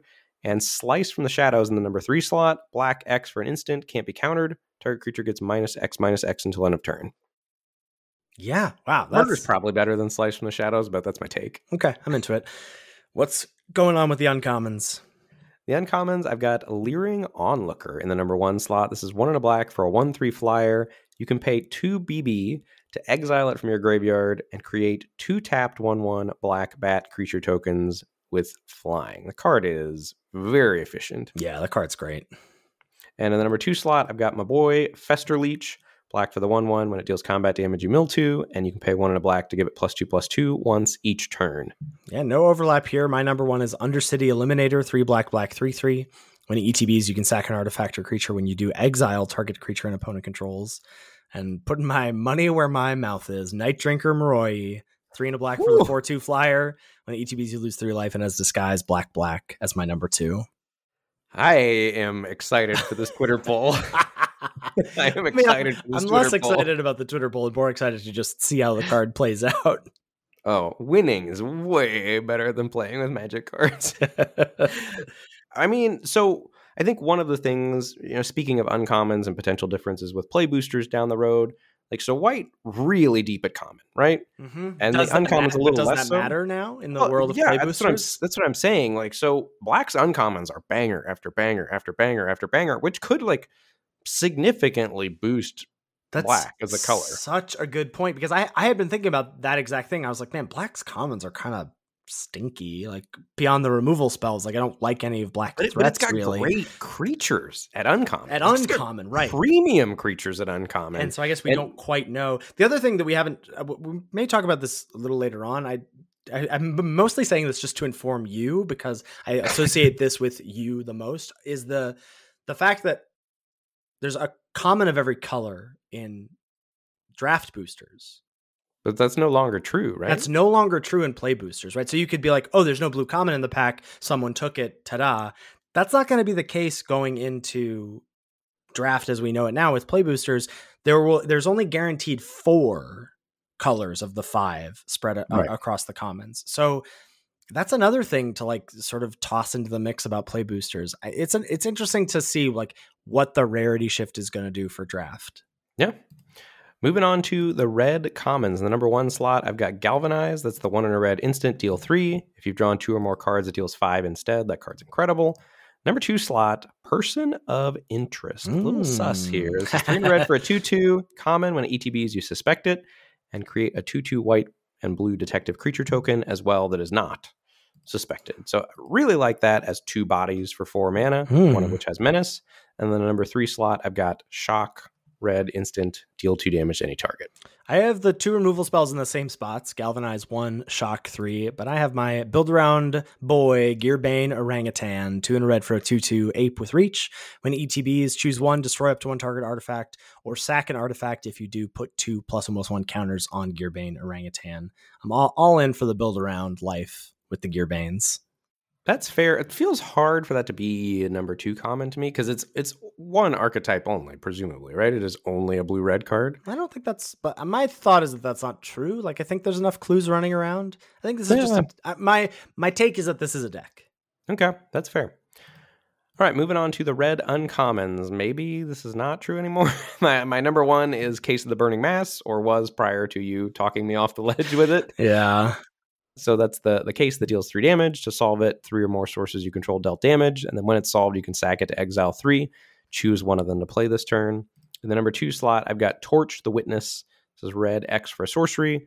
Deals twice X damage to target creature. If excess damage was dealt to that creature this way, investigate. In fact, I'm just going to go ahead and switch those for sure. Yeah. Torch is def- definitely better than case. Torch just seems busted to me. I, I'm obsessed with that card. Uh, I'm also obsessed with Cornered Crook as my number two red uncommons. Four and a red for a 5 4. When at ETBs, you can sack an artifact. When you do, deals three damage to any target. Yeah, and you had Torch as number one. I I, I like I like one, your yeah. two better than mine. That's what it should be. It should be Torch and Crook. Moving on to green, I have Nervous Gardener as my number one. One in a green 2 2 with Disguise Green. When it's turned face up, search your library for a land card with a basic land type, reveal it, put it into your hand, then shuffle.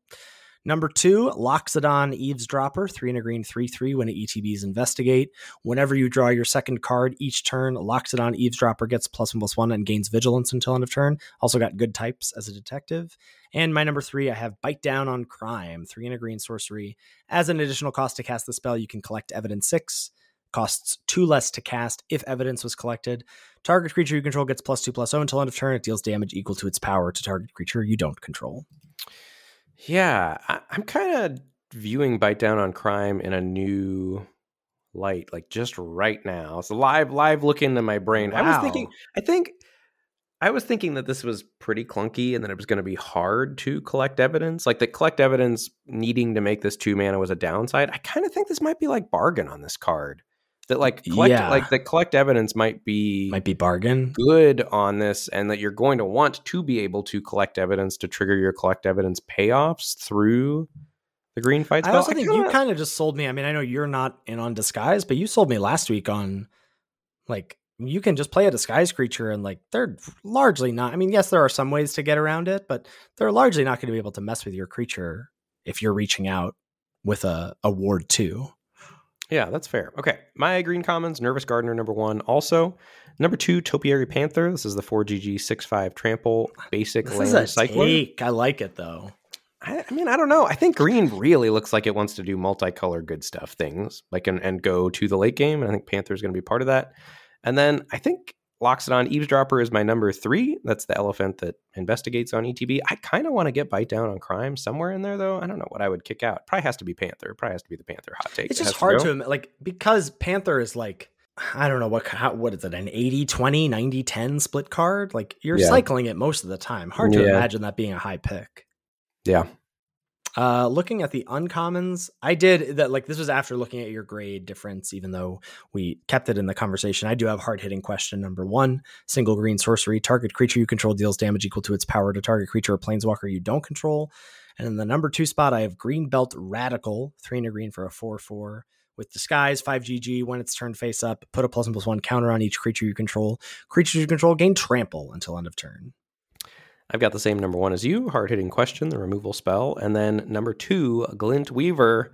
Love it. Seven mana for the 3 3 reach. ETBs, you distribute three plus one plus one counters, then gain life equal to the greatest toughness among creatures you control.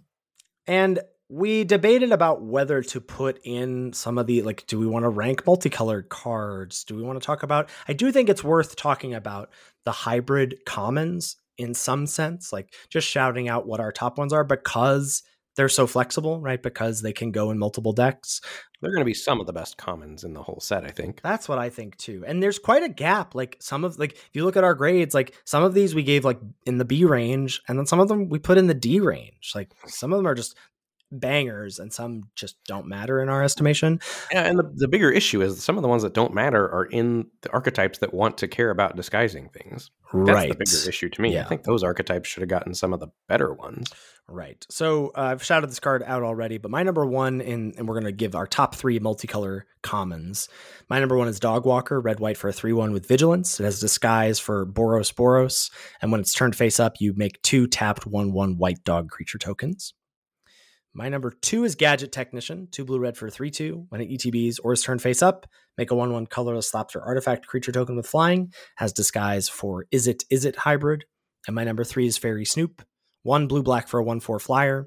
Has disguise for one Dimir Dimir. And when it's turned face up, look at the top two cards of your library, put one into your hand and the other into your graveyard. Yeah, I've got those same three in a slightly different order. I've got Gadget Technician 1, that's the blue red, Dog Walker, Boros number 2, and Faerie Snoop blue black number 3. Also wanted to shout out Sanguine Savior as like the fourth, I think, really good one. yes. This is one white black for a 2 1 flying lifelink with disguise for um, white black, white black. And whenever it's turned face up, another target creature you control gains a lifelink until end of turn. this card's awesome. Card's really good. Like I could see it being better than some of the others. It- Mhm. it is in in the same tier as those other three, Those think. four, yes, I think are in a, a cut above the rest. I could, I kind of think that like the the Izzet and the Boros ones, I would put those as like S tier. Then Dimir and Orzhov as A tier. Um, but yeah, those those top four for sure for me. Well, we've collected the evidence. Are you ready to? Are you ready to come to a, a conclusion here, Ben? Uh, the conclusion I'm coming to is I'm really excited about Murders at Karlov Manor. I mean, it's just that's new format time. It's hard to not be excited, but I am really looking forward to pre-releasing next Friday, and even more than that, I am looking forward to doing some in-pod testing for you for the PT. I really want to break this format open. I'm I doing- think it's gonna be really cool. I'm doing a couple in pod drafts later tonight with uh, Team Sanctum of All, so I'm looking forward to that. Hopefully, the crash course can fuel me with some information. But yeah, and we'll have to figure out what we want to do next week. Like, I'll probably have some in pod, probably both of us, because you're you're going to be helping out. We'll have some in pod drafting, maybe playing on redacted site before uh, the cards are available on Arena.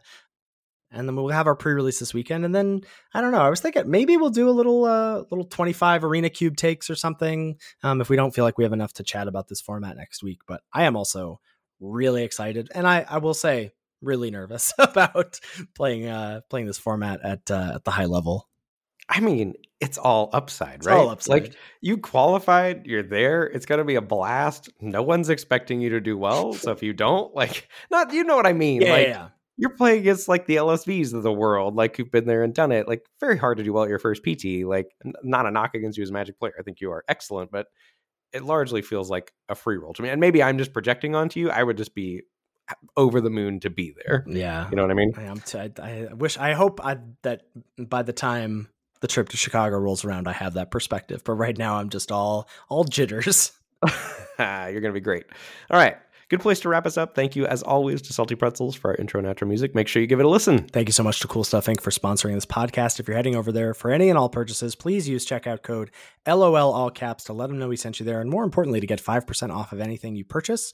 And you can find all of our content on our website, lordsoflimited.com. Links to our Ben. We're going to get a tier list here. Oh, we'll have a tier list for this for Oh, sure. There will be a tier list. And you better believe that uh, the Moroii is going to be high up there. in, in the D range. in the D range. Uh, so you can find our tier list for this set, for past sets. You can find our episode backlog. You can find links to our YouTube channel, as well as our respective Twitch streams. All of that available on lordsoflimited.com.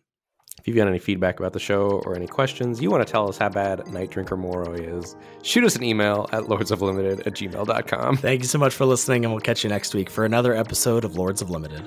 Thanks, everybody. See you later.